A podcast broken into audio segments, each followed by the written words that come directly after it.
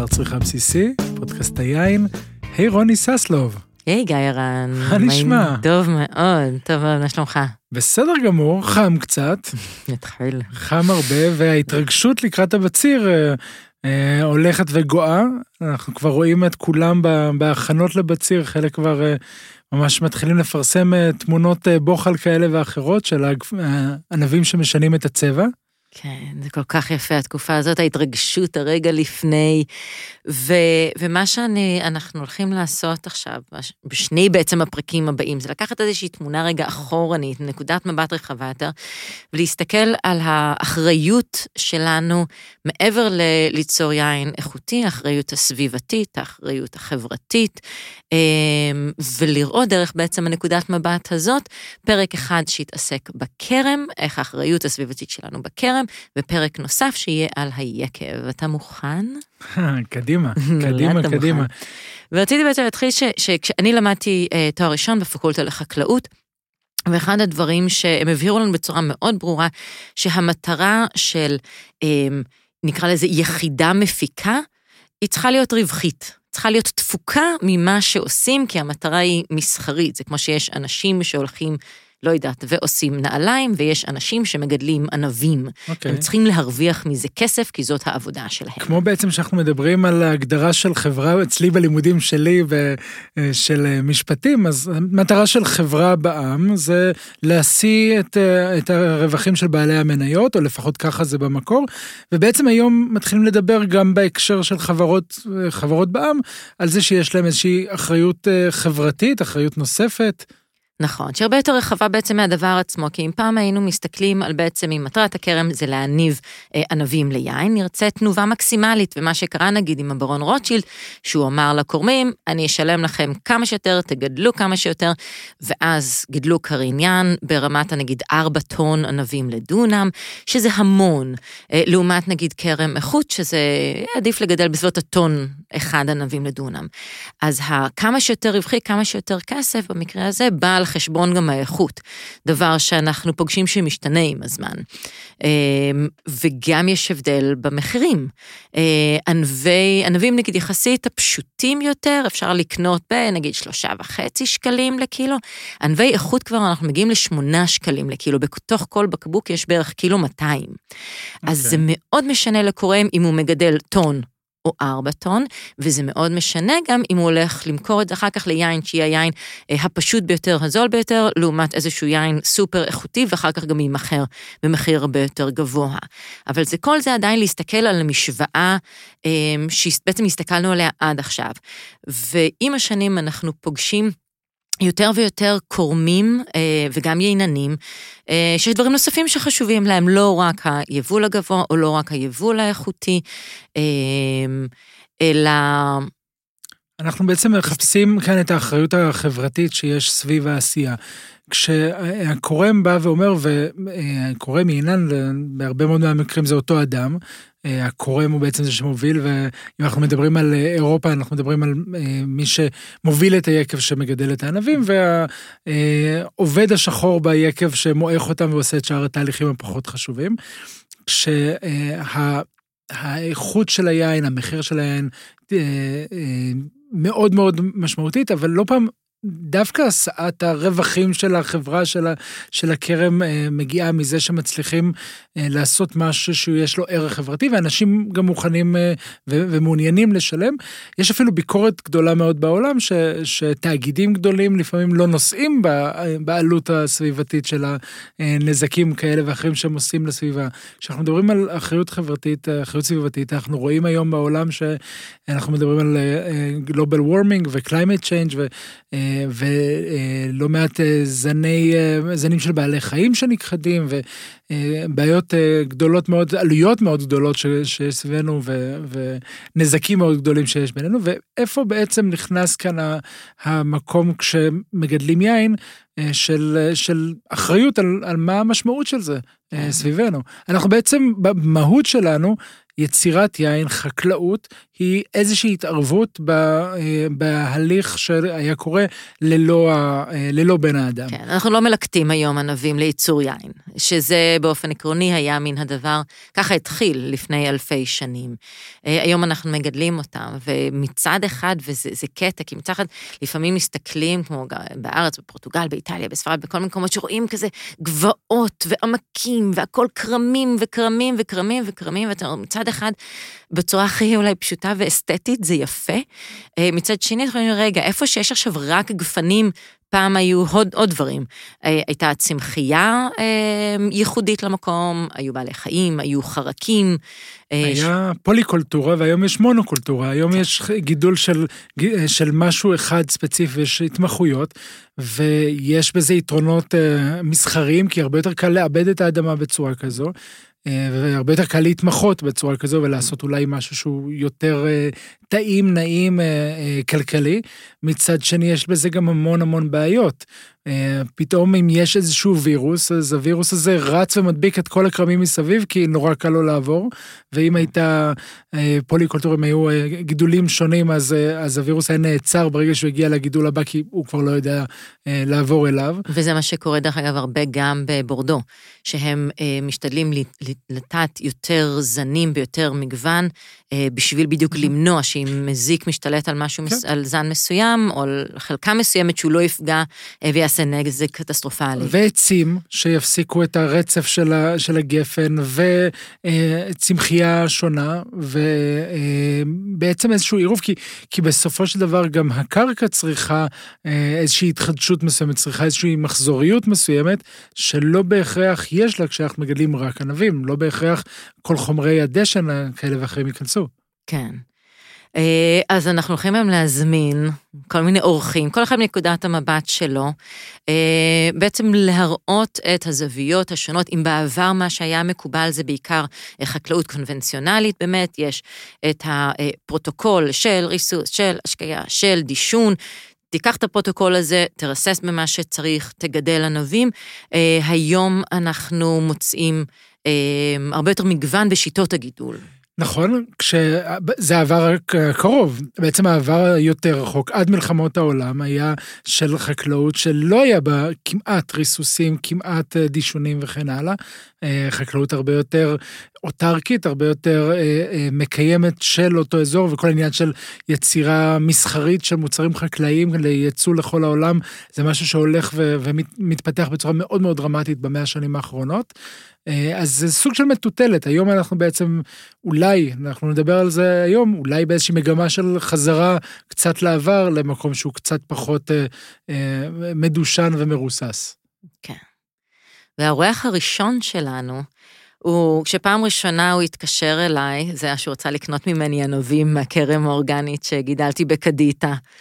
ו, ואני מודה, אמרתי, אוי, גידלתי ענבים כל כך טובים, אני לא רוצה ש, ש, שמישהו יקלקל לי אותם, ולא רק שהוא לא קלקל את הענבים, הוא ייצר יינות נפלאים, ואחר כך המשיך גם עוד לשקם כרמים, אה, ולגדל ענבים, ו, וליצור יינות נפלאים.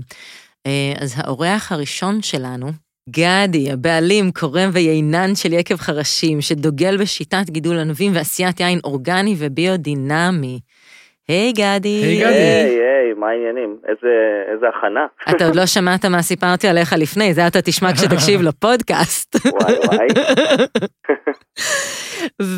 ואנחנו הולכים ישר לקפוץ, לקפוץ לעניינים, ולשאול אותך בעצם מה עומד מאחורי האני מאמין שלך בגידול ענבי יין, עוד רגע לפני אה, הגדרות וכאלה. אה, בסדר. אני יכול להגיד שלא היה לי יותר מדי ברירות, אני פה נולדתי בחרשים בתוך אה, יישוב אה, קטן בתוך הטבע, צמוד לשמורת טבע.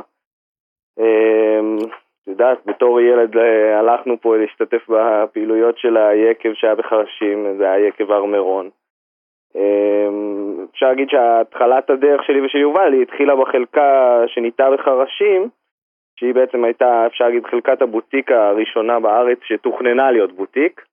אמ, ומלכתחילה בתקנון של חרשים, רק גידולים אורגניים אה, יכולים להתקיים פה, אז בכלל לא היה אה, יותר מדי אופציות של אה, ללכת לצדדים.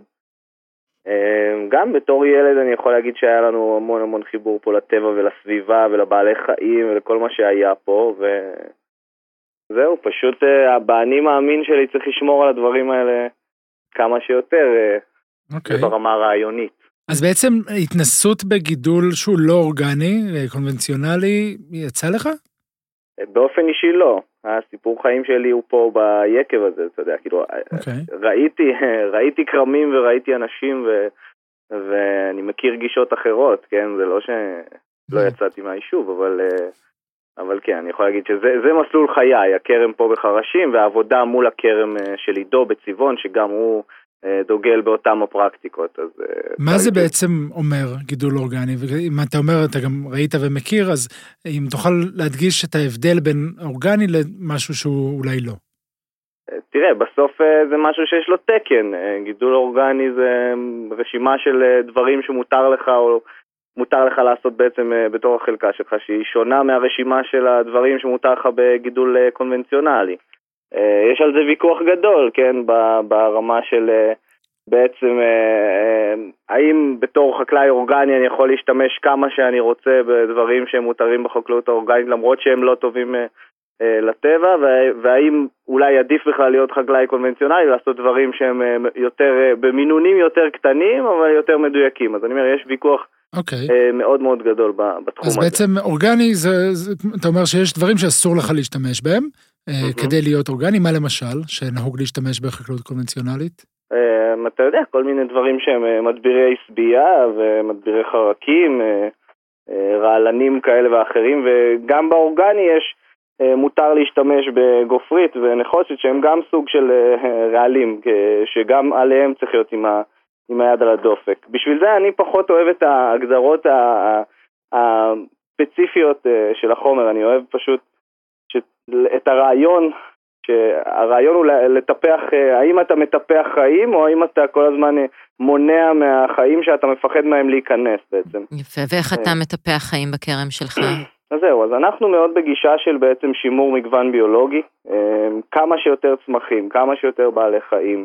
אה, גם, גם אנחנו מזמינים את כולם להיות אה, אה, חלק מהחלקת קרקע שלנו, וגם למשל אה, טיפול אה, ריסוס הלוותי בתי קומפוסט זה מה שאנחנו מרבים לעשות אותו. אה, זה בעצם נותן לכם עוד יותר, כאילו זה נותן בעצם עוד חיים, ריסוס עוד מזון. הלוותי? ריסוס על- ריסוס הלוותי, כן. הלוותי, כלומר. העלים. כן. אוקיי. בוא אה, תעשיר מי שטרם אה, ריסס את. מי שת... ריסוס בעצם אה, אה, זה איזושהי פעולה שאתה עושה בכרם, אה, שאפשר להגיד, אתה מתיז על, על הצמחים שלך משהו שמייצר, אה, שמייצר איזושהי פעולה. אז אה, כשאנחנו למשל מרססים בתי קומפוסט, אז אנחנו אה, נותנים, אה, מכניסים עוד אה, נמטודות ויצורים קטנטנים לכרם שיכולים להיות חלק מהמארג הביולוגי נמטודות? בשטח. אנחנו נתרגם לאט לאט נמטודות? נמטודות. כן, יצורונים מיקרוסקופיים קטנים אוקיי. שהם, שהם נכנסים, הם חלק ממארג החיים שיש לך בכרם, שזה אומר אוקיי. שחלקם אה, תופסים שטח על פני העלה, ובכך הם אה, מתמודדים אה, מול פטריות שיכולות גם להפריע וגם לעזור בכרם. אוקיי. ומה זה אומר איזשהו בעצם, איזון אה, שאתה שואף אליו בעבודה שלך. מה זה אומר בעצם תה קומפוסט?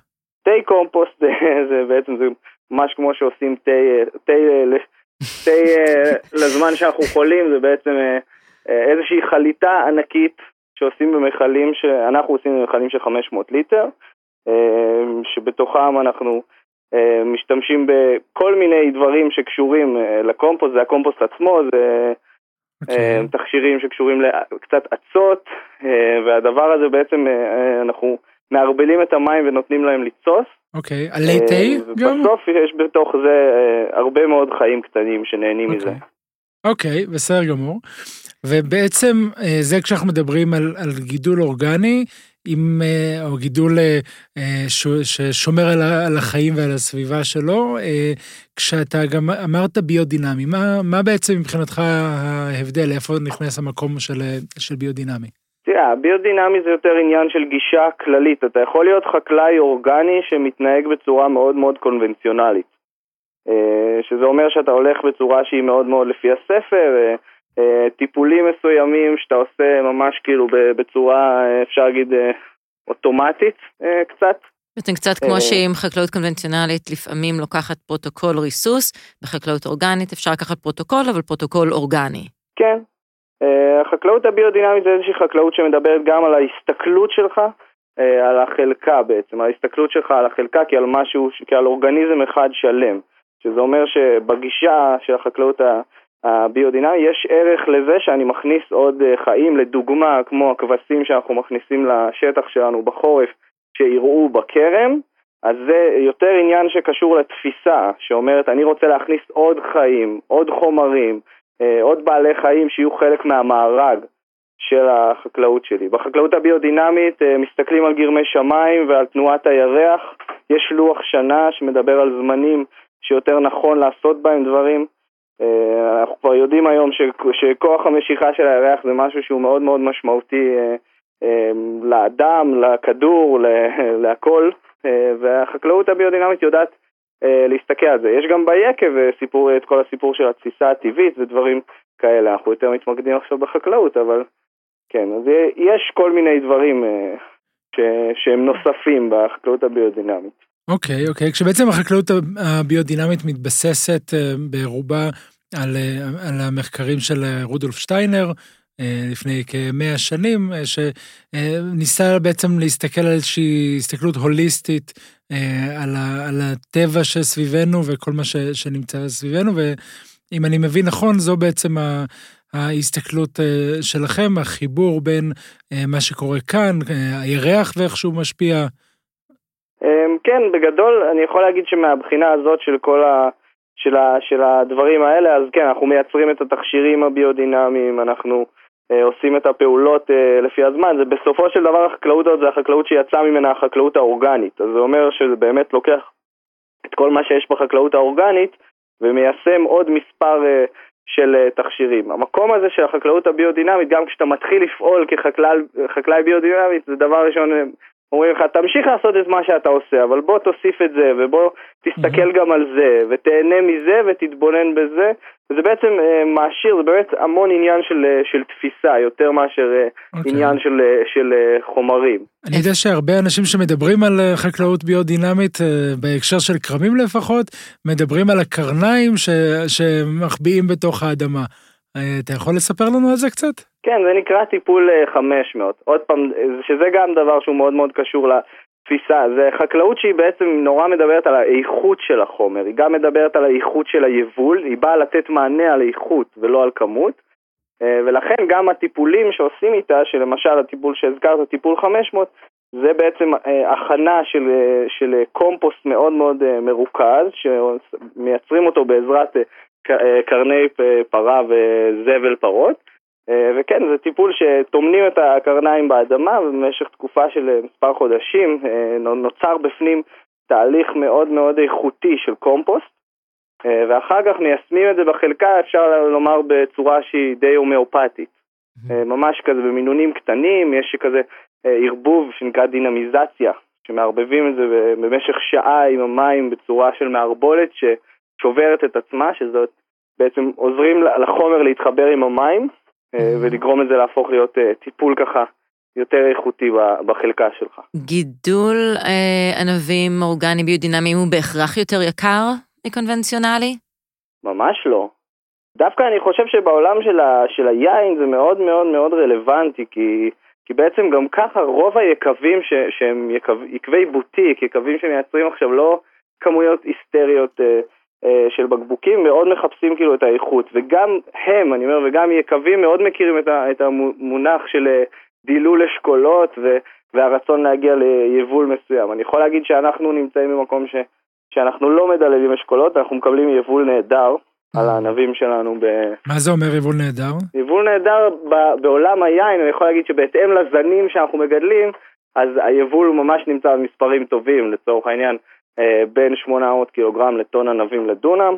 אה, זה משהו שאם אתה מתייחס למספר הגפנים, אה, וגם הכרם שאנחנו עובדים איתו בצבעון של עידו, שזה כרם נפלא, שדרך אגב זכה שנה שעברה בפרס ממשרד החקלאות על שימור קרקע, אז גם הוא, אני אומר, הוא חקלאי שהוא מראה לך, כשאתה מגיע לשם אתה חושב שאתה בכרם מבחינת הצורה וה... ואיך שהכרם בנוי, אתה חושב שאתה נמצא בכרם שהוא ממש קונבנציונלי, כאילו מהטקטוק שבו הוא קיים, אבל, אה, אבל לא, זה כרם אורגני ביודינמי שמגיע ליבולים נפלאים, אה, ממש כמו בכרם קונבנציונלי. מה האתגרים בגידול כזה? מה האתגרים? אה, א' כל לתת אמון במשהו חדש, אני חושב שזה, שזה דבר שהוא, שהוא מאתגר. בית כל לפעמים, כמו, כמו כל חקלאי, שאתה נתקל ב, בקשיים אה, ב, בטיפולים שלך, אז אתה תמיד צריך לשקול את כל הפעולות שלך מחדש. Mm-hmm. אני חושב שהסביבה, אבל לנו יש את המזל, אני עוד פעם, אני גם לא בא, אני אף פעם לא בא להגיד למישהו תעשה משהו אחר, אני חושב שלנו יש את המזל עם האקלים שאנחנו אה, נמצאים בו ועם הדרך שבה בחרנו לטפל, שאין לנו המון המון אתגרים ביבול, אין לנו okay. אוקיי. בעיות של מזיקים בכלל, בעצם... ואנחנו לא מרססים נגד מזיקים, okay. אוקיי. אה, ופטריות זה אתגר. ש... פטריות זה אתגר, ולכן אנחנו באמת עושים את הריסוסים ההלוותיים, כדי שגם לפטריות יהיה, יהיה איזשהו מענה ככה יותר איכותי. אוקיי, okay. אז אה, בעצם אתה אומר, זה, זה לא בהכרח יקר יותר, זה כן דורש אמון, זה לא בהכרח מתאים לכל אחד, כי חלק מהבחירה זה בעצם גם איפה אתה מגדל ענבים, ואיזה בעיות אתה בעצם מונע. אה, אתה מראש, לאיזה בעיות אתה מראש לא נכנס על ידי בחירת ה, אה, המקום שבו אתה מגדל. זה משהו שאתה מרגיש שיכול אה, להתאים ויתפוס תאוצה ביותר כרמים בארץ ובעולם? תראי, אני חושב, א' כל, אני תמיד, אני עוד פעם, אני לא מחפש את הכותרות של הדברים הזה, אני פשוט חושב שיש איזשהו היגיון בריא, ואני חושב שההיגיון הבריא הזה הוא מחלחל.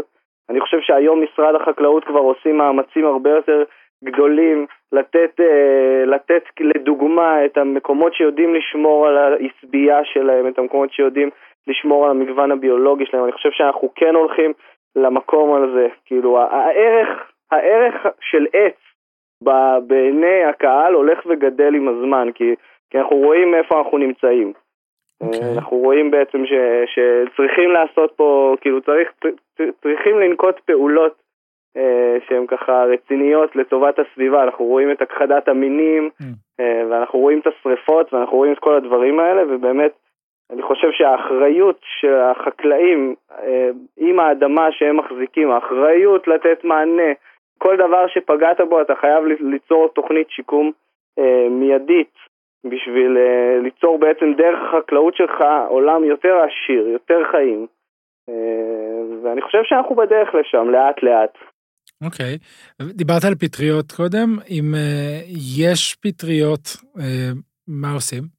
אם יש פטריות, אז אני אומר, הפטריות, גם זה לא פטריות, כשאני אומר פטריות זה לא, זה לא פטריות כאלה, פטריות כובע כמו שאנחנו לא. מסתכלים לא, לא. בחורף על, ה, על הלקטים של הפטריות, זה באמת תפטירים שנמצאים uh, מתחת לאדמה וחיים בתוך הצמחים עצמם, uh, ויש דברים שאפשר לעשות איתם, אז היום גם יש נגיד טיפול בשמן עץ התה, ששמן עץ התה זה חומר מאוד מאוד איכותי שידוע לנו גם בשימוש נגד אה, פטריות בגוף.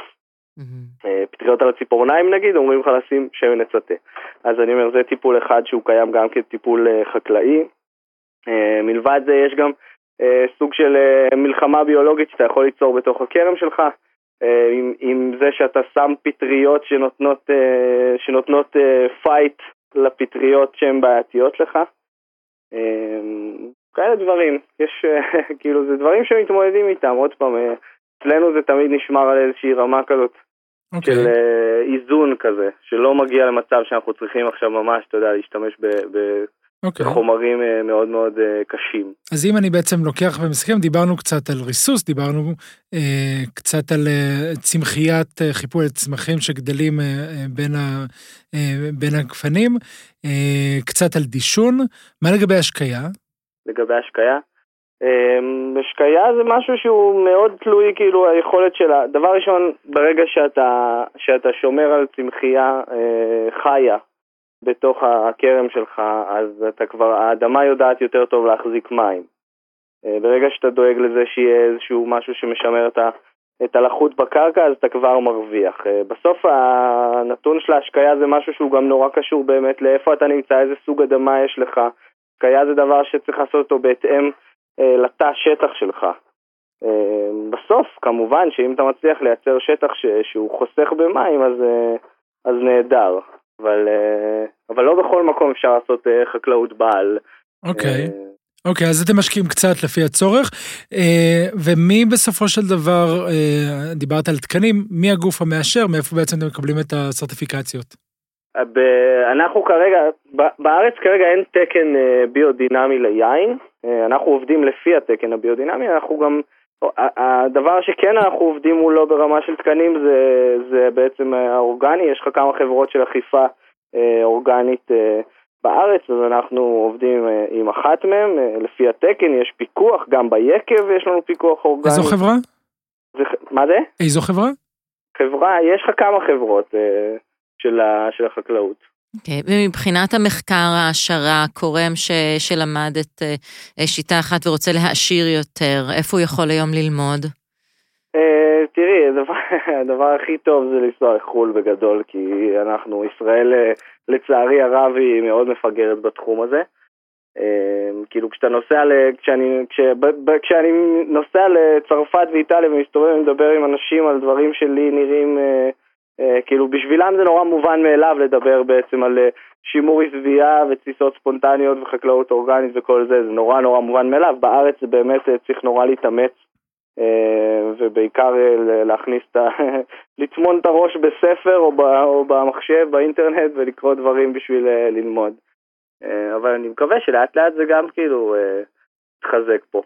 בהחלט, בהחלט. תודה רבה. תודה, גדי, ותמשיך לייצר עיינות נפלאים. גם ממליצים מאוד לבקר את יקב חרשים, אה, אם זה בקיץ, בבר, בכרם או בחורף, בתוך חורשת העלונים. אה, יופי של דברים אתם עושים. תודה.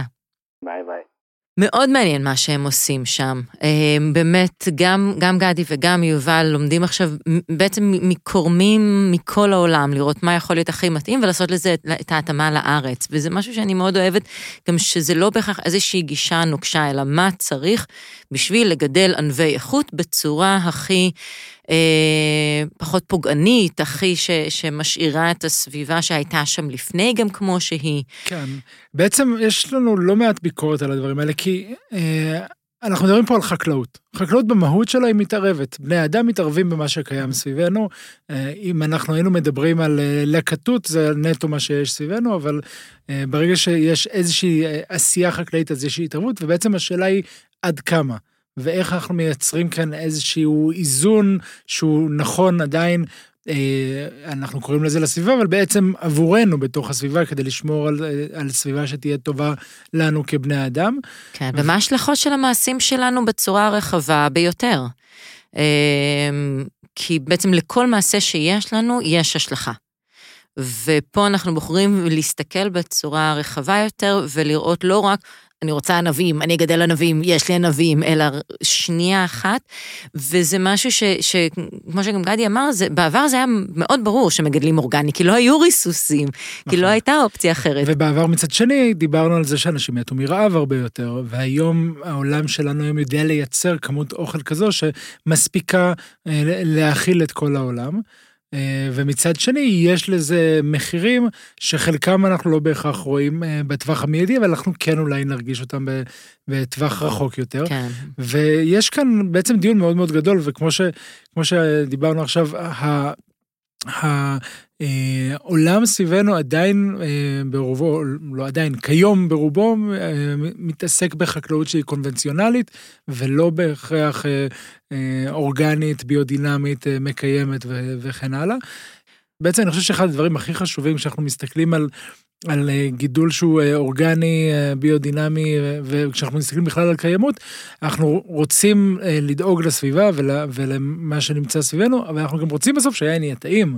ולא פעם אנחנו מתגלים בעיינות שהם קודם כל אורגניים ו- וסביבתיים, אבל לא בהכרח טעימים. בדיוק, וזו בעיה שהייתה גדולה, נגיד הכרם ש- שגידלתי באופן אורגני, אבל על לא עבדתי עם שום אה, אה, אה, גוף מפקח, כי היו באמת הרבה שנים שזה היה או אורגני או איכותי.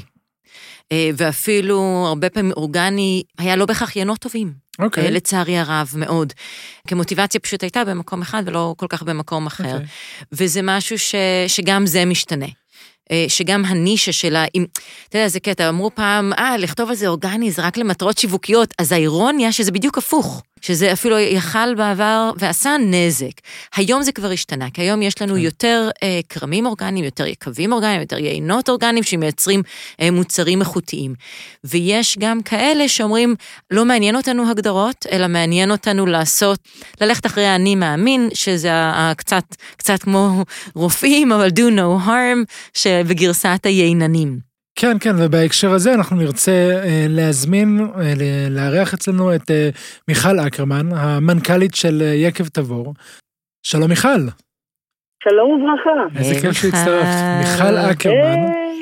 מיכל אקרמן היא המנכ"לית של יקב תבור, אה, אחת מכמה וכמה מנכ"ליות שהולכות ומתרבות בענף היין הישראלי, וטוב שכך. התחילה בתור האגרונומית של היקב, עשתה שינויים מאוד גדולים, תפיסתיים, סביב היקב, בתוך היקב, אה, גם אלמנטים שיווקיים, אבל בהחלט לא רק. והיא אולי המזוהה ביותר בישראל, מי שחתומה במידה מסוימת על הכנסה של המונח יקב אקולוגי לישראל. אז היי מיכל, ובואי נתחיל אולי בהתחלה, מה זה יקב אקולוגי? ישר ולעניין. אז ככה, אנחנו דבר ראשון באמת אה, יותר מכוונים את עצמנו להיות כרמים אקולוגיים, ורק אחר כך אה, באמת אנחנו נהפוך גם את היקב לאקולוגי, התחלנו כבר עם המון אה, דברים בתוך היקב, אבל בתוך העניין הפרויקט הגדול שהתחלנו אותו, המהפכה האקולוגית שהתחלנו אותה לפני תשע שנים, אה, התחילה אה, בהבנה שלי שהחקלאות הקונבנציונלית בישראל, כפי שהיא קיימת היום, היא, היא לא הגיונית. היא יותר לא הגיונית. היא לא מדברת עם הטבע, היא נטע זר עבור הטבע, היא משדרת אה, משהו מלאכותי, וזה משהו שהוא נורא להגיד על אה, חקלאות, כי חקלאות זה דבר שבעיקרון אנשים מסתכלים עליו כעל, כעל שיא הטבעיות, כעל האם כל הערכים הציוניים וה, וההתיישבותיים וה, והטבעיים שצריך שבן אדם מגיע אליהם, ויחד עם זאת, כשאתה היום מגיע לפיסת טבע, אפילו בשביל לטייל, לא בשביל החקלאות, לוקח תרמיל, מקל, אה, כובע, מורח קרם אה, שיזוף והולך לטייל בטבע. אתה בעצם, דבר ראשון שהעיניים שלך רואות ופוגשות זה מגוון אדיר של צומח, מגוון אדיר של בעלי חיים, מגוון אדיר של אה, פורקי רגליים, מערכת כל העכבישים, כל הלטאות, אה, דברים, כאילו בלי סוף מגוון, המילה מגוון, מגוון ביולוגי אדיר. מה המגוון הביולוגי הזה בעצם, למה הוא תורם? א', הוא נבלע במשך עשרות שנים, והוא זה שגורם לאותה חלקת אלוהים קטנה שכרגע אתה נמצא בה, אה, להיות במאזן אקולוגי רב, במהלך כל השנים.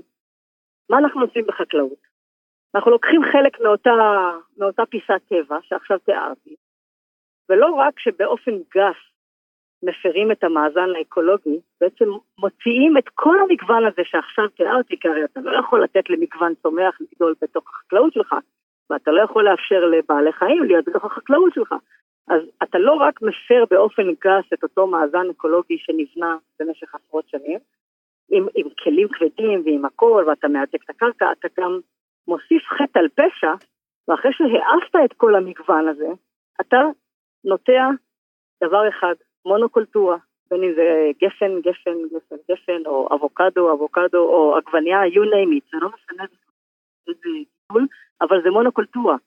מה הרגע דיברנו? מצד אחד על מגוון, שזה מה שהטבע אוהב ומחפש, ומצד שני מונוקולטורה, זה בדיוק שני הפכים. וכשאני התחלתי לחשוב על איך החקלאות הקונבנציונלית בישראל מתנהלת, הבנתי שאין מצב שזה הדרך לגדל חקלאות. היא ממש הופכת להיות אי מלאכותי בתוך הטבע, שממש פוגע בטבע, פוגע במאזן האקולוגי, הוא פוגע בטבע, הוא מפר כל כלל שלא נכתב מעולם, אבל שקיים וכולם יודעים עליו בטבע. והחלטתי מאותו רגע שאני את הכרמים שלי לא מגדלת בצורה הזאת, אלא עושה הכל על מנת להחזיר את המגוון הצמחי בתוך הכרם, ואחריו את מגוון בעלי החיים, שבאופן טבעי יחזרו כשיהיה להם את כל הצומח. למה זה חשוב? אתם בטח שואלים. זה חשוב בעיקר כי כשאתה רוצה להחזיק משהו לאורך שנים, הרי תשימו לב, יש פה איזה משהו מטורף, כל פעם שקורה אירוע אקלים קיצוני, כן. אירוע של חום קיצוני, אירוע של אה, עקת יובש קיצונית, אירוע של אה, ברד, אירוע, אירוע אקלים קיצוני, אירוע של גשם אה, מטורף, שיטפון. מי, מי הראשון להיפגע? החקלאות. מהמם. תמיד אנחנו אומרים, בעקבות האירוע הזה יש לנו פחות פרי, בעקבות האירוע הזה אנחנו נפגענו בפריחה, או בהכנתה, או בכל שלב סינולוגי אחר בגידול עצמו. ואתה אף פעם לא שומע שחלקת טבע נפגעה. למה הטבע לא נפגע? כי לטבע יש מאזן אקולוגי שנבנה שנים עם כל הפרטים שנמצאים בתוכו. גם המגוון הצמחי, מהפרח, הקוץ וה- והעשב שנמצאים שם בכמויות, ובמגוון אינסופי עד העצים, ו- ואחר כך כל הציפורים ש- שנודדות ויודעות לעצור שם, ו- וכל העכבישים, וכל הלטאות, וכל ה... אתה יודע, יש, יש פה כל כך הרבה פרטים, כל כך הרבה יונקים במדינת כן. ישראל, שיש להם אזורי מחיה, שאם אתה גם לוקח חקלאות ועוד יותר עושה עוד חטא על פשע, אתה גם מגדר את כל האי המלאכותי הזה שבנית, אתה פתאום בבת אחת העפת מהבית אה, אנש, אנ- חיות שהיו שם הרבה לפנינו, שזה היה המסלול, המסלול שלהם, בין אם זה הדרך הביתה, או בין אם זה היה הבית, או בין אם זה הדרך למצוא מזון. אתה פשוט אוקיי. סגרת להם אותו. כן, אבל- וזה נשמע פשוט בדיוני, זה לא כן. הגיוני לעבוד בצורה הזו. ועם זאת, I'm, I'm gonna be devil's advocate פה ולהגיד, אוקיי, אבל את רוצה לגדל ענבי ענבים בשביל לעשות נכון. מהם יין, בשביל למכור, זה עדיין עסק. מהמם. זה עדיין נכון. לא משהו שאת עושה רק בשביל הכיף שלך. נכון, אה, האם לא ואיך אפשר. בדיוק, בדיוק. האם ואיך אפשר לגדל ענבי איכות באופן מסחרי, באופן כזה. שכן מתחשב?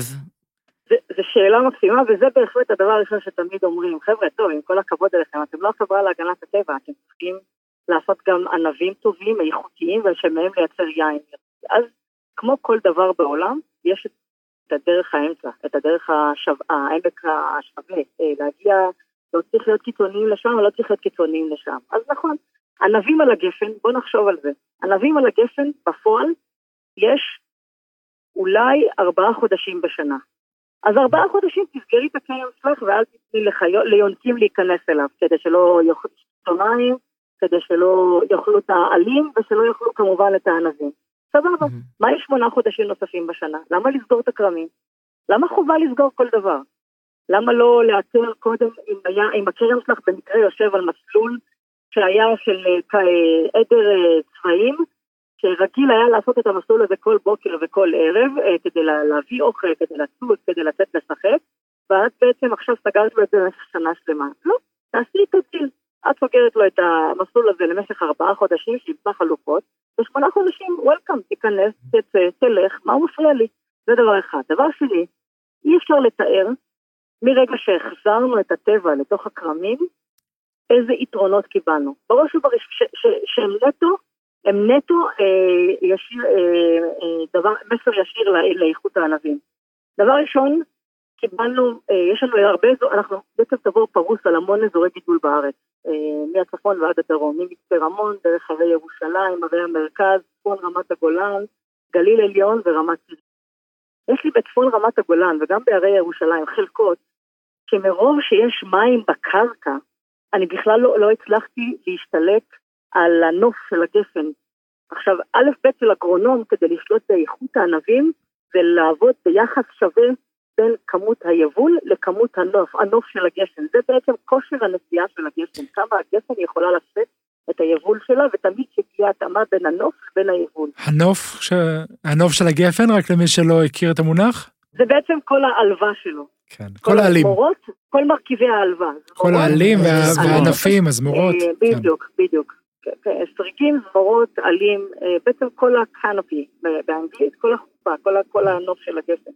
בעצם כשהוא גדל פרא ואת לא מצליחה להשתלט עליו, ואת כל הזמן שקוטמים קוטמים את הגפן והוא מתחיל להוציא עוד ועוד נוף כי קטמו אותו ויש לו כל כך הרבה ויגור, כל כך הרבה חיוניות, אז כל הנוף הזה הוא בא בסופו של דבר על חשבון איכות הפרי, שאת לא משתלטת עליו. מה עשינו ברגע שהתחלנו לגדל צמחייה במרכז השואה? היא נהייתה צרכן אה, שמתחרה על המים שיש בקרקע, ובעצם בבת אחת התחלתי לשלוט על הגפן. הגפן התחילה להיות בהקה, וידוע שגידול גפן יין זה הגידול היחיד בעולם, לכן הוא כל כך שונה מכל הגידולים בעולם, הגידול היחיד בעולם שצריך לגדול תחת תנאי עקה, under stress condition. לכן בשביל להגיע להקה הזאת, בראש ובראשונה צריך לשלוט במתן המים לגפן. לכן משקים מעט מאוד גפנים, וכל הזמן אוקיי. שמשקים צריך לוודא שהגפן באמת שבעה ורוצה את המים האלה, ואנחנו לא סתם מפנקים אותה, כי כל פינוק פוגע באיכות הענב. אוקיי, מה לגבי... ברגע אה, ששמנו את הגידול כיסוי הזה, את ה-cover crop, כן, בבת אחת שלטנו בגפן. אוקיי. זאת אומרת שברוב המקומות בארץ יש לנו בעצם איזושהי מין בעיה של, אה, לרוב של חוסר מים ולא של עודף נכון, מים. זה לא ברוב המקומות, זה בחצי מקומות כן. מהארץ, זה אוקיי. נכון. ובאותם חצאי מקומות, זה נכון שה-cover crop שהוספנו, גרם לנו אה, במקרים האלה לתת קצת יותר מים בכל כרם, כ-15% יותר מים בכל כרם. עכשיו צריך להבין, גידול כרם יין, בגלל אותה סיבה שציינתי קודם, שהוא גדל תחת תנאי הקר, גם ככה ההשקיה בכרם יין היא השקיה מינורית.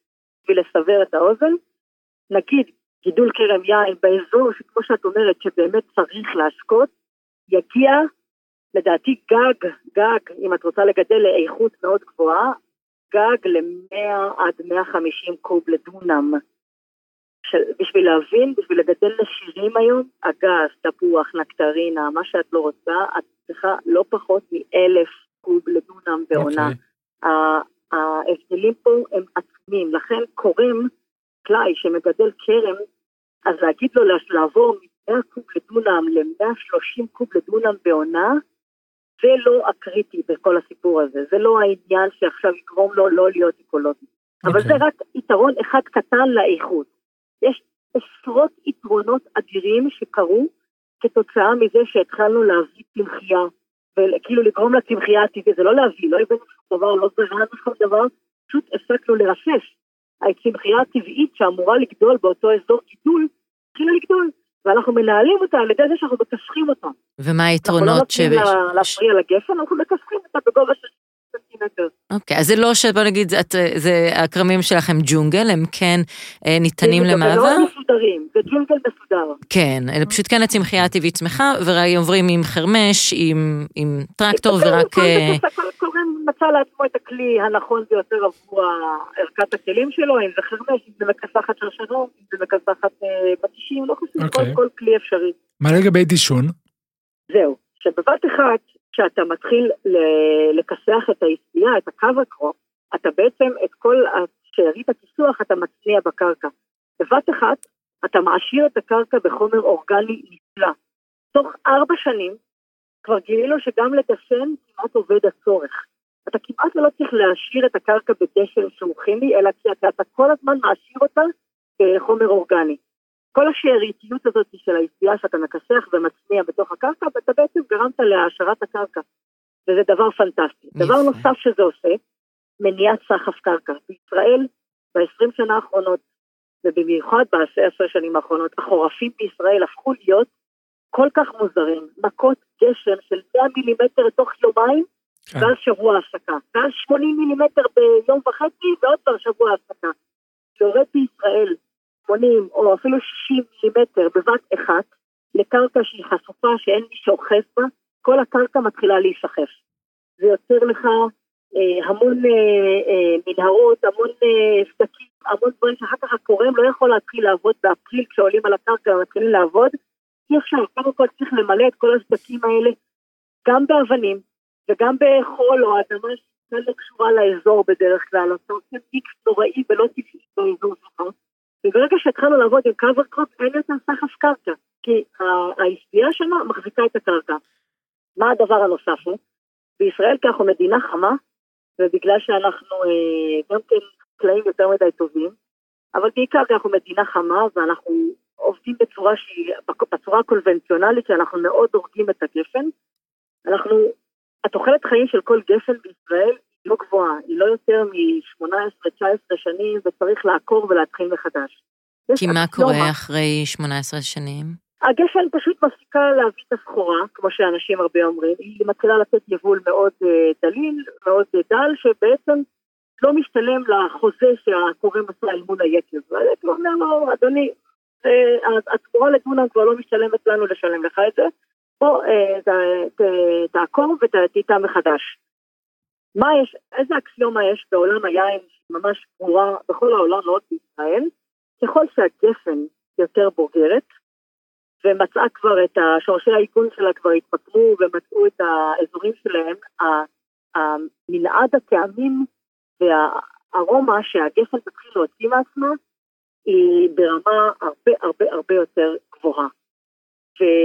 ותמיד את יודעת שאנחנו מגיעים, אתם יודעים, כשאנחנו מגיעים לאזורי גידול בעולם, בצרפת, באיטליה, בספרד, בעיקר בעולם הישן, הדבר הראשון שהם מתגאים בו זה, תראו את הגפנים האלה, הם בנות 62, תראו את הגפנים האלה, הם בנות uh, 59, כאילו יש להם איזה, כל הזמן להתגאות בגיל הכרם, זה מאוד חשוב כשאת מחפשת איכויות. אוקיי. בישראל אנחנו לא מצליחים בכלל להגיע לאיכויות האלה, כי אנחנו כל הזמן עוקבים אחרי בין 15 ל-20 שנה.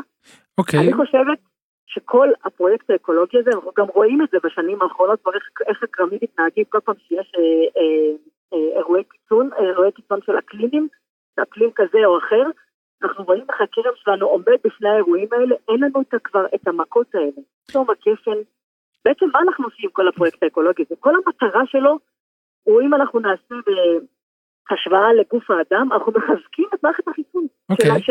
אתם בעצם אומרים אקולוגי. אתם אומרים אקולוגי, למה לא להגיד כבר אורגני, ביודינמי? כי זה לא שמה, זה סוסטיינבל, זה בר קיימא. אנחנו קוראים, אנחנו בכוונה, אקולוגי זה שווה ערך לבר קיימא, אנחנו פשוט לא רצינו בעוד לפני תשע שנים להשתמש במילה הזאת בר קיימא, או סוסטיינבל באנגלית, כי הרגשנו אה, שהיא מילה שהפכה להיות קצת מכובסת באותם שנים. היום היא כבר הרבה יותר רווחת, אוקיי. אבל היא הפכה להיות מילה קצת מכובסת. כי אין לזה עוד תקנים בינלאומיים למה זה אומר, ואורגני או לבר קיימא יש אוקיי. בהחלט, בהחלט, בהחלט. יש היום תקנים בינלאומיים. הבנתי. אה, שהיום הרבה מאוד יקבים, אה, יקב תורה יאמר לזכותו נכון. שעובד עם תקנים כאלה, יקב רמת הגולן יאמר לזכותו עובד עם תקנים כאלה. כל אחד בחר חברה אחרת לעבוד איתה, וגם אנחנו בחרנו, קיבלנו את הסטמפה שלנו מהחברה להגנת הטבע, אחרי ארבע שנות אה, עבודה איתם, יפה. ומאז אנחנו עובדים עם המון המון מכונים אקדמיים. שבעצם. מין גישה רחבה יותר שאומרת, אני לא רוצ... אני לא אורגנית, אני לא קונבנציונלית, אני... יש לי נקודת מבט אחרת, גם אני לא צריכה את האישור של אף אחד. ברגע שהצמחים חזרו והדבורים חזרו והתנשמת חזרה, אני יודעת שעשיתי את העבודה. לא ינשוף, אה, אני. הינשוף, סליחה. אה, תנשמת, אה, גם. ינשוף ונדע תנשמת, סליחה, כי זה ברן אוול, נכון? אז ישר המרתי אותו, ובעצם הנקודת מבט זה לא לקבל אישור של אף אחד, אלא אני עושה את מה שצריך בשביל לייצר את היין הכי איכותי שאפשר, ואין ספק שיינות תבוא אה, באיכות שלהם, גם עולים אה, משנה לשנה, אה, בצורה שלא פוגעת באף אחד מסביב, כי אין סיבה לפגוע בשביל לייצר משהו איכותי. תודה, תודה רבה. מיכל. תודה מיכל, ו... תודה לכם יקרים. אתה יודע, גיא, שעכשיו בבוסטון מתקיימת חממה לסטארט-אפים, שהיא חלק ממסגרת של תוכנית יזמות. אחד הצוותים בחממה הולך להיות המרואיין הבא שלנו, גם דור אופנהיים, שהוא מהנדס רובוטיקה בחקלאות, שאנחנו, עשה לנו חשק עוד לעשות פרק שלם רק סביב זה, ביחד עם ניצו סרנגה, שהיא מעצבת וחוקרת, עם מריאנה קזרנובסקי, שמנהלת בתחום האופנה, והם עובדים על מיזם ופיתוח מטורף בנושא Regenerative agriculture, מה שנקרא חקלאות מתחדשת, מחדשת. אז תודה, דור, שקמת בלילה להצטרף אלינו לשיחה. שלום דור. אהלן אהלן, תודה. כיף, אה, כיף להיות פה. תודה, תודה, ואצלך עכשיו אה, מוקדם בבוקר, נכון? בארצות זה הברית נכון. הרחוקה. אה, ואיך בעצם אתם אה, מגיעים למקום הזה של אה, לעסוק ב-regenerative agriculture? אז אה, בעצם הגענו ל-Regenerative Agriculture דרכי. אה, אה, כל ההתעסקות שלי בעולם החקלאות התחילה אה, דרך מחקר באוניברסיטה ועבודה בסטארט-אפים בתחום הרובוטיקה בחקלאות. אה, וככה בעצם נחשפתי לעולם הזה, אבל אה, בשנים האחרונות התחלתי להבין שלמרות כל הטכנולוגיה המדהימה ברובוטיקה, הטכנולוגיה הכי מטורפת היא צמחים ואדמה וחיידקים ופטריות. זה ממש אה, עולם מדהים שנדלקתי עליו. אה, אז עברתי להתעניין יותר בהיבט החקלאי-ביולוגי בתוך החקלאות. אה, כן, אוקיי. וכבר כמה שנים אני חוקר בעצם בזמני הפנוי על חקלאות מתחדשת.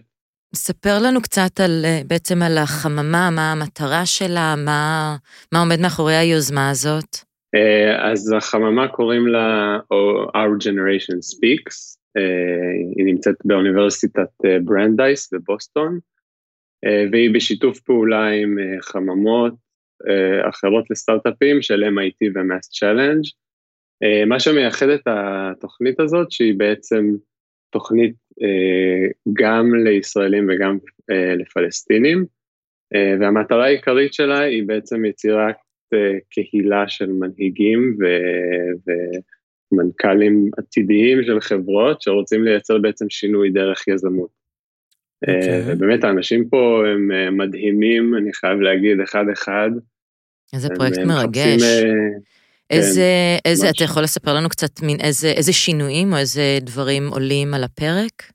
Uh, כן, הרבה מתעסקים פה באימפקטים uh, uh, כלכליים, חברתיים, uh, יצירת uh, הזדמנויות עבודה, uh, למשל uh, לפלסטינים בעולם ההייטק הישראלי, uh, או uh, אנחנו למשל, שאנחנו מתמקדים באימפקט אקולוגי בישראל.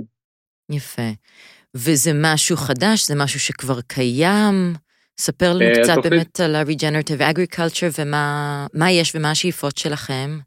אז uh, Regenerative Agriculture uh, בעצם מדברת על uh, התנהלות מאוד uh, הוליסטית בכל מה שקשור למערכת החקלאית, בעצם uh, מהאדמה והחקלאי עד ללקוח. אה, קצת בדומה לחקלאות בת קיימא, אבל היא מתבדלת בהתמקדות שלה אה, בבריאות האדמה והקשר בין אה, חקלאות התעשייתית למשבר האקלים, אז היא מספרת את הסיפור הזה. Mm-hmm. ואנחנו, המיזם שלנו בעצם, מחפ... אנחנו קצת שואף לפתח שוק ולקדם את האימוץ של החקלאות המחדשת בארץ.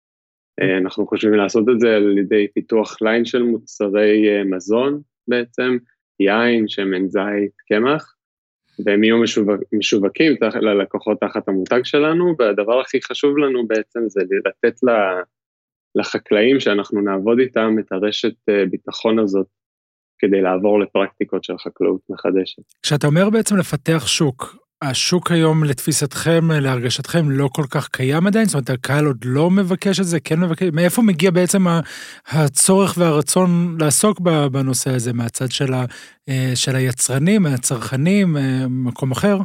אז כן, אין, אין אה, עדיין הרבה, אין, המגמה היא איטית לעולם, לקיימות בעולם החקלאות, אבל אנחנו מהמחקרים שאנחנו קוראים ומהסקרי שוק שאנחנו רואים פה, אז המגמה היא כן חיובית.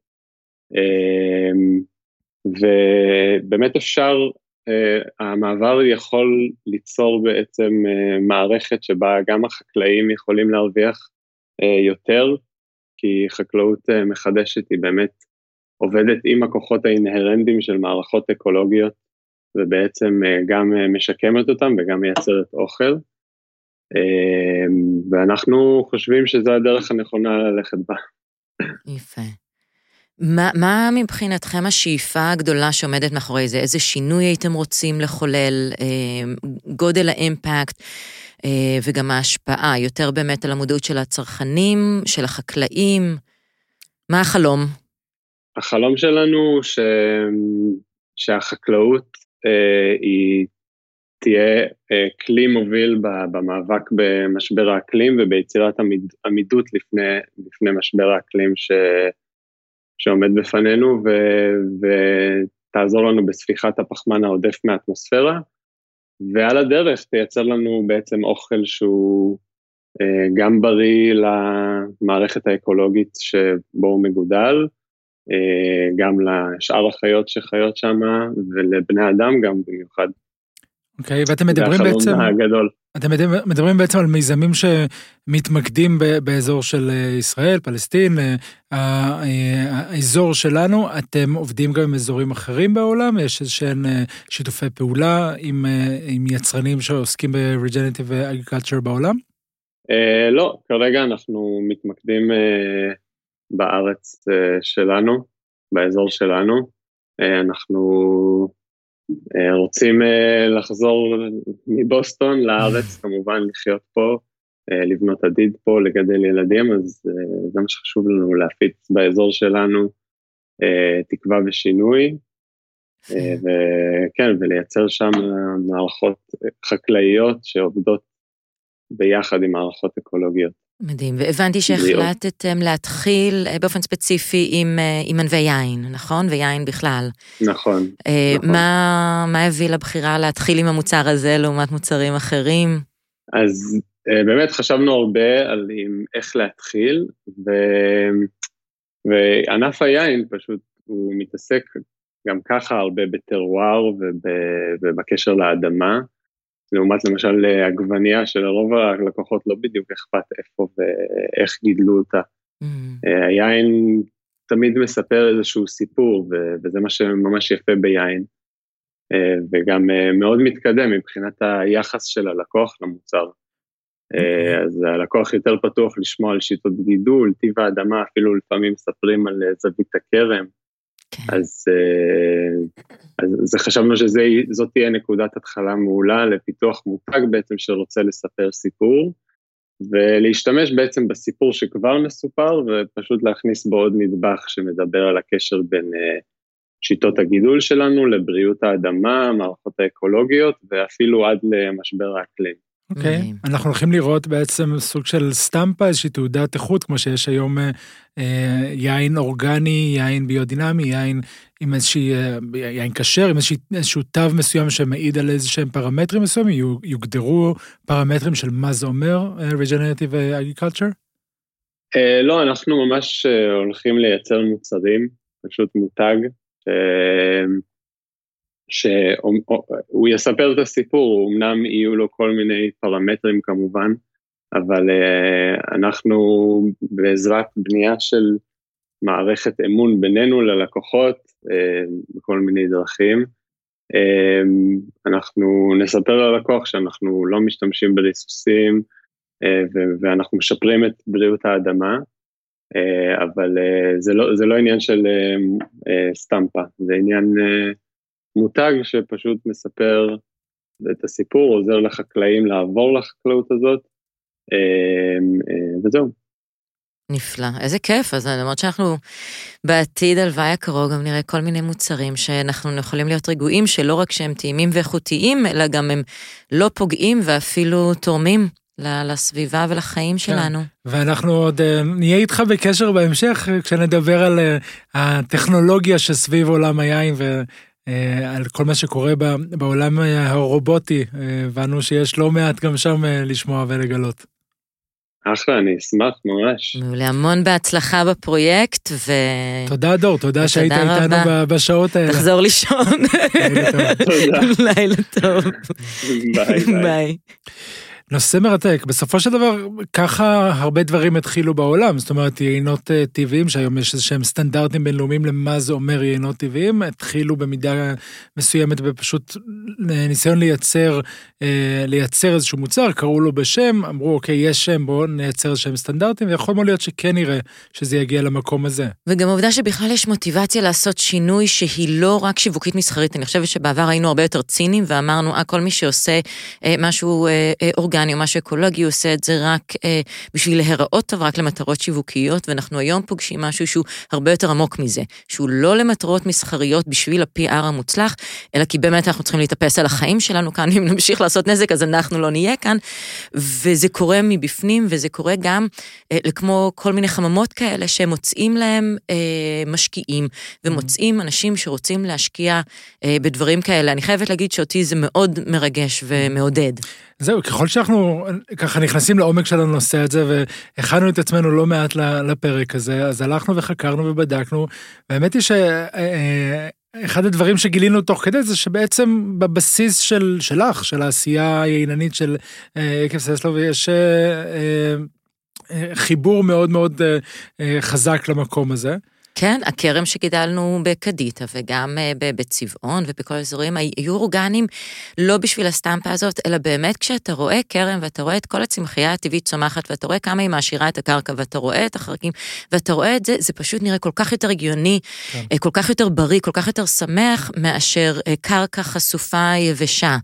והמרואיין הבא שלנו, כן. איש שאני מכירה הרבה מאוד שנים, דוקטור עידו אביאני, הוא גם היה האחראי והקורם של הכרם שלנו כן. בקדיטה. כן, כן, ודווקא איתו ומומלץ לשבת ולהאזין גם לוובינארים שהוא, שהוא מעביר, ונעלה ונפרסם כאן וובינארים שהוא פרסם. נעלה בפורום יין מוצר צריכה בסיסי בפייסבוק, הוא מדבר על המקום הזה שלא בהכרח אורגני, זאת אומרת, לאורגני יש יתרונות, יש גם חסרונות, אולי דווקא ה stamp מייצרת איזה שהם סטנדרטים שהם לא תמיד אה, אה, אבסולוטים, אה, איכות, זאת אומרת, הם איכותיים, אלא עושים משהו אני חושבת שאורגני נתן לנו כלים מאוד טובים בעבר להגיד stop עם כל החומרי הדברה, stop עם כל מיני דברים. נתן כן איזה שהם כלים, איזה שהם מגבלות, אבל היום אני מרגישה שאנחנו קצת עברנו מעבר לזה, וגם עידו שהתחיל אה, עם הגישה האורגנית, הוא עובר ל, אה, למשהו גם, ל-regenerative אה, agriculture, והוא עוסק בארץ במחקרים אה, ובשטח. יש לו חברה, הוא, הוא מומחה לפוריות הקרקע וקומפוסט עם ניסיון מעשי של 20 שנה בליווי אה, של חקלאים ובניהול מערך חקלאי ומסחרי. זאת אומרת שיש לו ניסיון גם מעשי וגם מחקרי, גם על קומפוסט וגם מיקרוביולוגיה של הקרקע באופן מאוד אה, פרקטי, מאוד ממשי, mm-hmm. של מה צריך כדי שהחקלאים בכלל יסכימו לעשות את השינויים האלה, שהם יהיו לטובתם אה, מכל הבחינות. מעולה. שלום עידו. אהלן עידו. אהלן. מה שלומך? היי רוני, ומי אני מדבר עוד? היי עידו, לי קוראים גיא, נעים מאוד. אני יודע שאת רוני אתה מכיר כבר כמה וכמה שנים. כן, יצאנו. רגע, כמה זמן לא דיברתם? הרבה, עשר שנים. וואו, וואו, וואו, אז אה, שמח שהייתה לנו את ההזדמנות הזו לארח אותך, וכשהכנו את עצמנו אה, לפרק הזה, כשרצינו קצת לדבר על, על אה, קיימות ועל חקלאות ברת קיימא ועשיית יין שהיא ברת קיימא, אנחנו חיפשנו את, את המומחים הגדולים ביותר, ורוני ככה פתאום הסתכלה עליי ואמרה, רגע, עידו, עידו, זה ברור שעידו. ואני יכול להגיד שאחרי ש, ששמעתי את השם שלך, ולצערי לא הכרתי לפני, אבל יצא לי לשמוע כמה וכמה וובינארים שהעברת, מרתק הנושא. כן. כן, גם זה היה לי כן, מאוד יפה לראות את התהליך בעצם שכשאנחנו התחלנו ביחד בכרם בקדיטה, זה כיוון היה אורגני.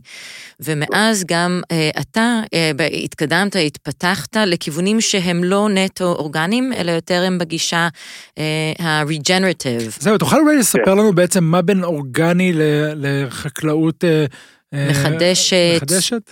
תראו, אורגני בהגדרה שלו זה ספר של חוקים. זה הגדרה של אורגני. שאם אתה מקיים אותם, אז אתה מקבל פרס בסוף. הפרס זה stamp כזה, זה שאומר שאתה אורגני, אז אתה מקבל יותר כסף על המוצר שלך. זה הגדרה של אורגני, ככה זה מוגדר.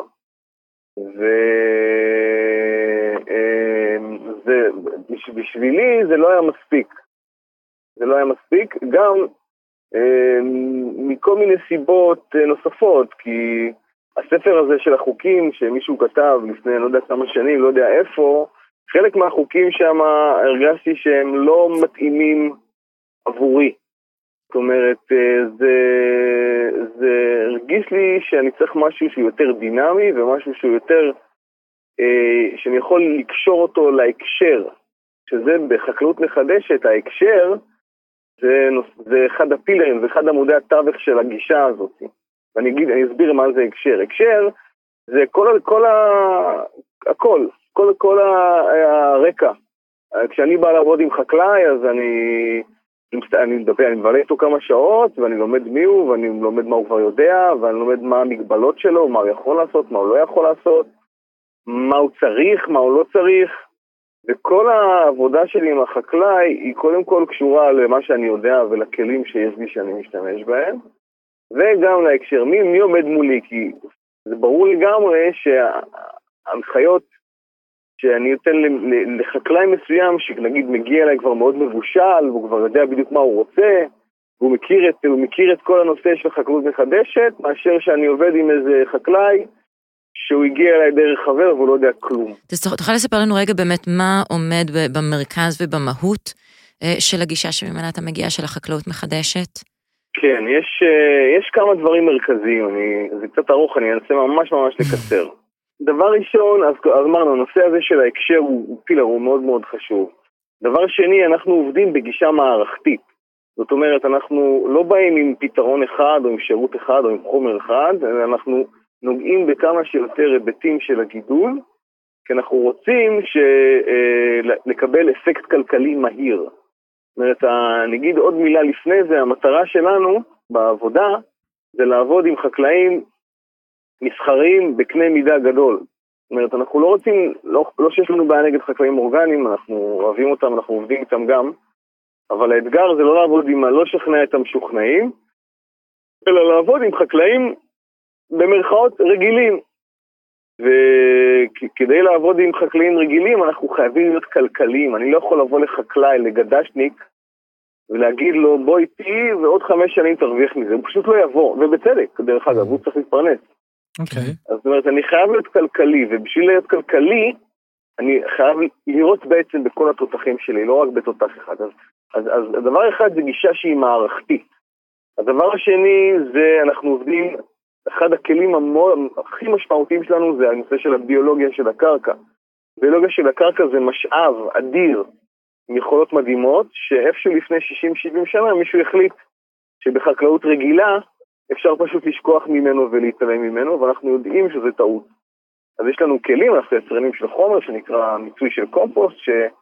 ש... ואנחנו עושים עוד המון דברים בשביל לחדש את המשאב הזה בעצם בקרקע, המשאב של הביולוגיה של הקרקע. עוד דבר מרכזי שאנחנו עושים, בדרך כלל הכל עכשיו על עקרונות. כן. עוד עיקרון מאוד מאוד חשוב בחקלאות מחדשת הוא ההסתכלות על הצמח כמחולל פוריות. כשאנחנו התחלנו לעבוד לפני 20 שנה, כשאני למדתי על חקלאות אורגנית בקליפורניה, אז לימדו אותי שאני צריך לגדל קרקע פוריה, והקרקע הפוריה, על, על הקרקע הפוריה יגדלו צמחים בריאים. והיום אנחנו יודעים שזה הפוך.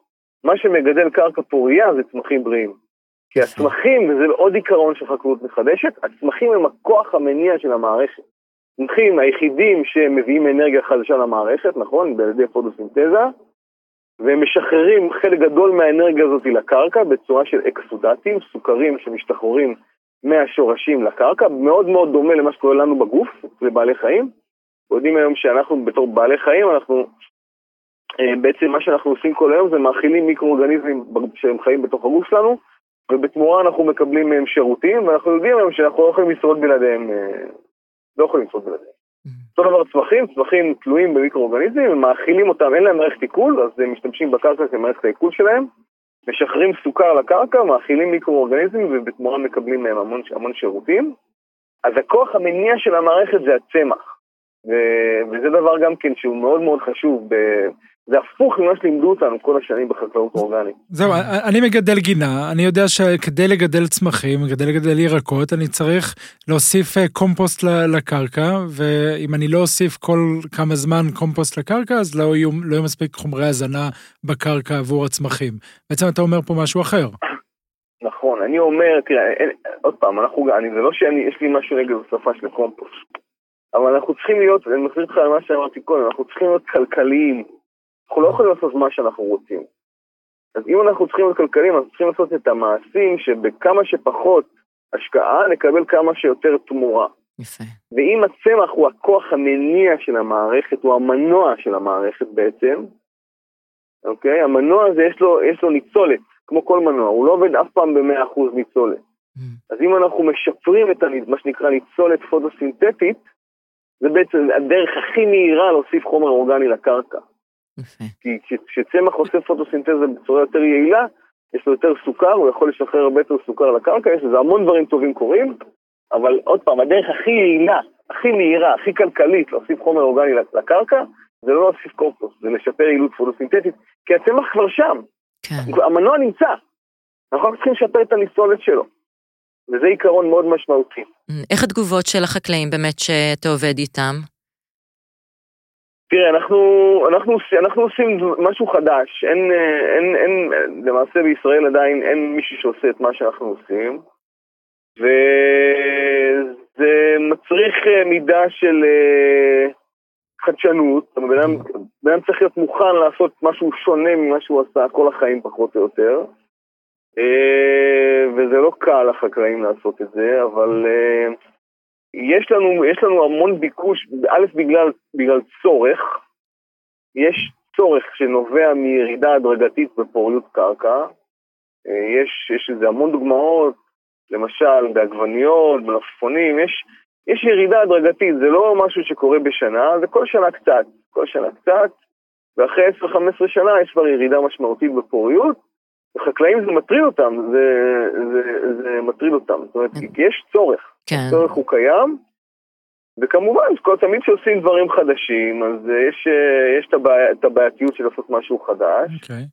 אבל... אה, בעצם יש כאן, אנחנו- יש כאן איזשהו מעגל של- שמנסים לקטוע במידה מסוימת, כי יש אה, אה, מה שחקלאי קונבנציונלי מכיר, חסר אה, חומרי הזנה לקרקע נוסיף, יש אה, אה, מזיקים כאלה ואחרים, נרסס, אה, נרסס מראש את ה- אה, נגד עשבייה, אה, כדי שהעשבייה לא ת- תצרוך את החומרי הזנה שיש בקרקע, וזה איזשהו נכון. מעגל שאתה מנסה לקטוע ולייצר מעגל אחר. זה המעגל שהם עבדו עד עכשיו, וזה המעגל שגורם להפחתת הפחתה הדרגתית בפוריות. כן, ובעצם אתה רואה שהביק... כן. שהביקוש עכשיו מגיע, וזה חלק יפה, כי אם עד עכשיו זה היה, אוקיי, תעשו אה, משהו כי הוא טוב, והרבה פעמים חשבו שהגישה אולי המחדשת, הגישה האורגנית, הגישת הברת קיימא האקולוגית, היא יקרה יותר והיא רק אה, למטרות אה, שיווקיות, או greenwash פה אתה אומר, זה משהו אמיתי שהחקלאים בעצמם מרגישים, רואים את השינוי, וכבר באים ומחפשים לזה פתרונות. זה המפתח בעצם, מה שאמרת זה המפתח. כי כולם רוצים קרקע פוריה. מי לא רוצה קרקע פוריה? חקלאי או קונבנציונלי לא רוצה קרקע פוריה? בטח שהוא רוצה קרקע פוריה. כן. השאלה, שאלת מיליון הדולר, זה איך עושים את זה א', כלכלי, שהבן אדם לא יפסיד את המכנסיים תוך כדי, מהמם. ומהר, לא עכשיו עשר שנים. כן. זאת שאלת מיליון הדולר. ואם מצליחים לעשות את זה, אז כולם יבואו. לא צריך, לא צריך labeling, לא צריך כלום. אוקיי. אז זה בדרך לשם? ואני, ואני, אני, אנחנו, אנחנו כבר עובדים כמה שנים, אנחנו יודעים לעשות את זה. והדבר בעצם היחיד ש, ש, שמגביל אותנו, או, או ה- ה- הפרמטר שהכי קובע את רמת ההצלחה שלנו, זה רמת המעורבות ורמת ההתלהבות, בוא נקרא לזה ככה, של החקלאי. אם חקלאי מתלהב, הוא מתקשר אליי, והוא מעניין אותו, וזה, אז, אז אנחנו אוקיי. נצליח. כן. אתם... עכשיו, יש עוד דבר מרכזי שחשוב להגיד, עוד, עוד דבר מרכזי שחשוב להגיד בשיטות, שאנחנו עובדים, אנחנו כמובן לא, אני כמובן לא אגיד את הכל עכשיו, אבל זה עוד, עוד דבר מרכזי, אנחנו עובדים ב, אה, בשיטה ש, של בישול מבוסס ניטור. זאת אומרת, אנחנו מדשנים על סמך מדידה של המצב התזונתי של צמח, של הצמח. יש לנו כלי היום שמאפשר לנו למדוד את המצב התזונתי של הצמח בזמן אמת. כך שאנחנו יכולים לדשן לפי מדידה, לא לפי ניחוש או לפי מה שעשינו שנה שעברה. יפה. לא איזשהו גם פרוטוקול כללי. אלא, אלא צורך אמיתי של, צר... של הצמח הספציפי. בדיוק, כמו שעושים כל דבר, הרי כל דבר הם מודדים. זה הגיוני למדוד לפני שאתה מיישם. אז בעצם הייטק. גם נכנס ל- לכרמים? זאת אומרת, זה איזשהו ניטור אה, הייטקים? לא, אה, זה לא, אוקיי. זה פיתוח של חברה הולנדית, זה נקרא sap analysis, או בעברית בדיקת מוהל העלה, זה פיתוח של, פיתוח של חברה הולנדית. אה, אנחנו שולחים עלים overnight, שולחים עלים להולנד, למחרת הם מגיעים ועושים אנליזה בהולנד, אנחנו מקבלים תוצאות אחרי ארבעה ימי עבודה, זה שלעצמו זה מהפכה, כי בדרך כלל תוצאות בארץ מגיעות אחרי שלושה ארבעה שבועות, ואז כבר לא רלוונטי. כן. לא משנה שגם הבדיקה היא שונה, ובדיקה הרבה יותר רגישה, והרבה יותר טובה. והשורה התחתונה זה שאנחנו אנחנו מנטרים את המצב התזונתי של הצמח לאורך כל עונת הגידול, ואנחנו מדשנים בהתאם, וככה אנחנו יכולים לייצר גם את ההשפעות של המיצוי קומפוסט שאנחנו שמים, אם אנחנו משתמשים בביוסטימולנטים, כל מה שאנחנו עושים בגישה המערכתית הזאת היא מבוסס למעשה על הניטור הזה. יפה. זה באמת מהפכה. מדהים. כמה הגישה כן. הברת קמה המחדשת אה, פרקטית בצורה רחבה, בהיקף מסיבי. כי באמת אם חקלאי עם, עם ארבע דונם יעשה זה נפלא וזה חשוב, אבל ההשפעה על זה הסביבתית תהיה קטנה, לעומת אה, אה, יקבים או חקלאים שיש להם אלפי דונמים. כמה זה ברמה הכי פשוטה והכי טכנית אה, פרקטי ליישום אה, גם באופן מסיבי? אז כמו שאמרתי בהתחלה, המטרה שלנו זה לעבוד אצל חקלאים רגילים בסקייל, בקנה מידה רחב, ואלה חלק גדול, רוב החקלאים שלנו כן, הנה היום אני בבית קמה, יש לנו, אנחנו עובדים פה עם גדה שקמה, אנחנו עובדים בערך באלף דונם אה, חוכובה, חוכובה אורגנית. יפה. אה, וזאת המטרה שלנו. כמובן שאף אחד לא מתחיל איתנו ונותן לנו את כל ה-20 אלף דונם שלו. אחר בודקים אותנו בחלקה, עושים עוד בדיקה ועוד בדיקה, אבל אנחנו, בהחלט המטרה שלנו לעמוד, זאת המטרה. כי אם אנחנו רוצים לעשות שינוי אמיתי, אז אין לנו מה ללכת למשוכנעים. נכון. זאת, okay. זאת, אוקיי. זאת ההבנה הפשוטה, ש, ש, וזו בהחלט המטרה שלנו, ובגלל זה זה חייב להיות כלכלי. עם איזה, עם איזה חקלאים אתה עובד, אה, חוץ מכרמים? אנחנו עובדים בכל הגידולים, ממש, בעצים, באבוקדו, בהרבה כרמים, עובד עם כמה יקבים. אה, אני עובד עם יקב קסטל, עובד עם רקנטי, יקב הרי גליל. אה, עובדים בירקות, בגזר, בעגבניות, בבננות, בתותים, באמת בכל כל הגידולים. נפלא. אוקיי, ואיך אתה רואה את זה בעצם בעולם? אה, מעבר לישראל, זה משהו ש, שתופס? כן, בעולם פחות? זה, אנחנו רואים את עצמנו, אנחנו די לבד בארץ, למרות שלאט לאט מתחילים עוד ועוד אנשים לצוץ ולהתחבר יותר, אבל בעולם אנחנו בהחלט חלק ממגמה עולמית, ואת כל מה שאני, כל מה שאני, חלק יודע מה, כמעט את כל מה שאני למדתי בשנים האחרונות, שזה, שזה מה שאנחנו עושים, למדתי את זה מהמנטורים שלי בחו"ל, אה, באמצעות האינטרנט, באמצעות יוטיוב בעיקר, וזה באמת מדהים שהיום אתה, אה, אתה יכול להיות מחובר לכל מה שקורה בעולם. כל המידע בחוץ, ואפשר ממש ללמוד בקלות באינטרנט, okay. וככה אני למדתי. מי המדינות המובילות אה, בעולם? ארצות הברית, יפה. אה, באירופה, אני לא כך יודע, באירופה, הבעיה עם האירופאים שהם לא ככה, הם לא עושים את הוובינרים שלהם באנגלית כל כך. אז אנחנו פחות יודעים מה הולך שם, אבל אנחנו, אני יותר הולך, המנטורים שלי שניהם הם, הם, הם, הם בארצות הברית. ו... ארצות הברית, אה, קליפורניה, אזורי יין? אה, לא, כל ארצות הברית. לא, okay. אין אוקיי. איזה אזור מסוים ספציפי. אמ, אני לא יודע בדיוק את האזורים, זה לא בדיוק... אה, אוקיי. זה לא בדיוק אה, דבר שאני מתעמק בו, אבל אה, זו, אני עובד עם... יש כמה, כמה אנשים מובילים, אתם בטח מכירים, ג'ון קמפ, את, כמובן את איליין אינגאם, שהיא פיתחה את כל השיטה של ייצור של מיצוי קומפוסט. אוקיי. Okay. שהיא הייתה גם המנטורית שלי כמה פעמים, ועוד כמה חקלאים אייקונים, וריי ארצ'ולטה. מרתק. כל החבר'ה של הסרט Kiss the Ground, בטח גם שראיתם כן. אותו. אנחנו אה, נבקש ממך את כל ההמלצות האלה עוד לשתף איתנו בפורום יין, מוצר צריכה בסיסי, לספר למאזינים, לחברים בפורום, על אה, וובינארים נוספים ועל סרטים, וגם, שמעתי כן, וגם לענף, ליקבים, שיכירו עוד שיש אופציות, יש מידע, אפשר לקבל את, ה, את הליווי המקצועי הזה ולעשות אה, שינויים, כל אחד באמת, כמו שאמרת, בהתאם ליכולות שלהם. המון תודה, עידו. המון תודה. תודה על כל מה שאתה עושה. כיף, תודה לכם. יופי של יום. ביי ביי. יפה, זה מרגש שזה קורה מלמטה וזה קורה מלמעלה וזה קורה מביקוש של החקלאים כי הם מבינים ש, שאי אפשר להמשיך ככה ואנחנו אה, צריכים להיות חלק מהסביבה ו, והצמח בעצם בתור הכוח המניע, הכוח המעשיר, זה, זה גישה אה, מעניינת, כן. יפה שהצטרפה. כשאנחנו בעצם מדברים שוב על מטוטלת, על איזושהי אה, מגמה שהייתה עד מלחמות העולם של אה, משקים אוטרקיים, של חקלאות אה, אה, בסקיילים קטנים יותר, בעצם העולם המודרני, המאה השנים האחרונות גרמו לנו לרוץ ולייצר בכמויות הרבה יותר גדולות, הכמות של האוכלוסייה בעולם אה, אה, גדלה ותפחה.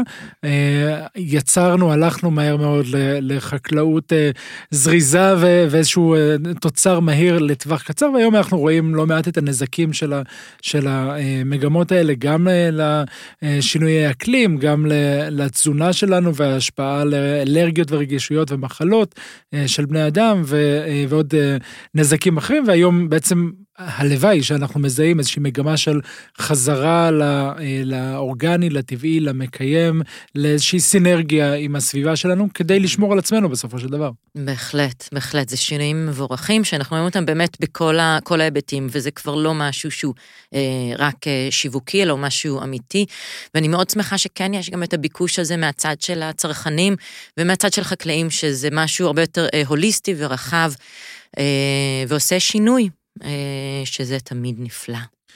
כן, כן, ואנחנו בהקשר הזה מזמינים אתכם שוב אה, להיכנס לפורום היין שלנו, מוצר צריכה בסיסי, אה, לראות עוד וובינארים גם של עידו, גם של אחרים, לבקש ממנו גם לעלות ולהוסיף, ולהעלות עוד שאלות, אני מניח שחלק מהמאזינים אולי קורמים, יעילנים בארץ ויוכלו לענות, להעלות דיונים מעניינים בנושא. תודה רבה, תודה רוני. תודה גיא, תודה לכולכם. Bye bye.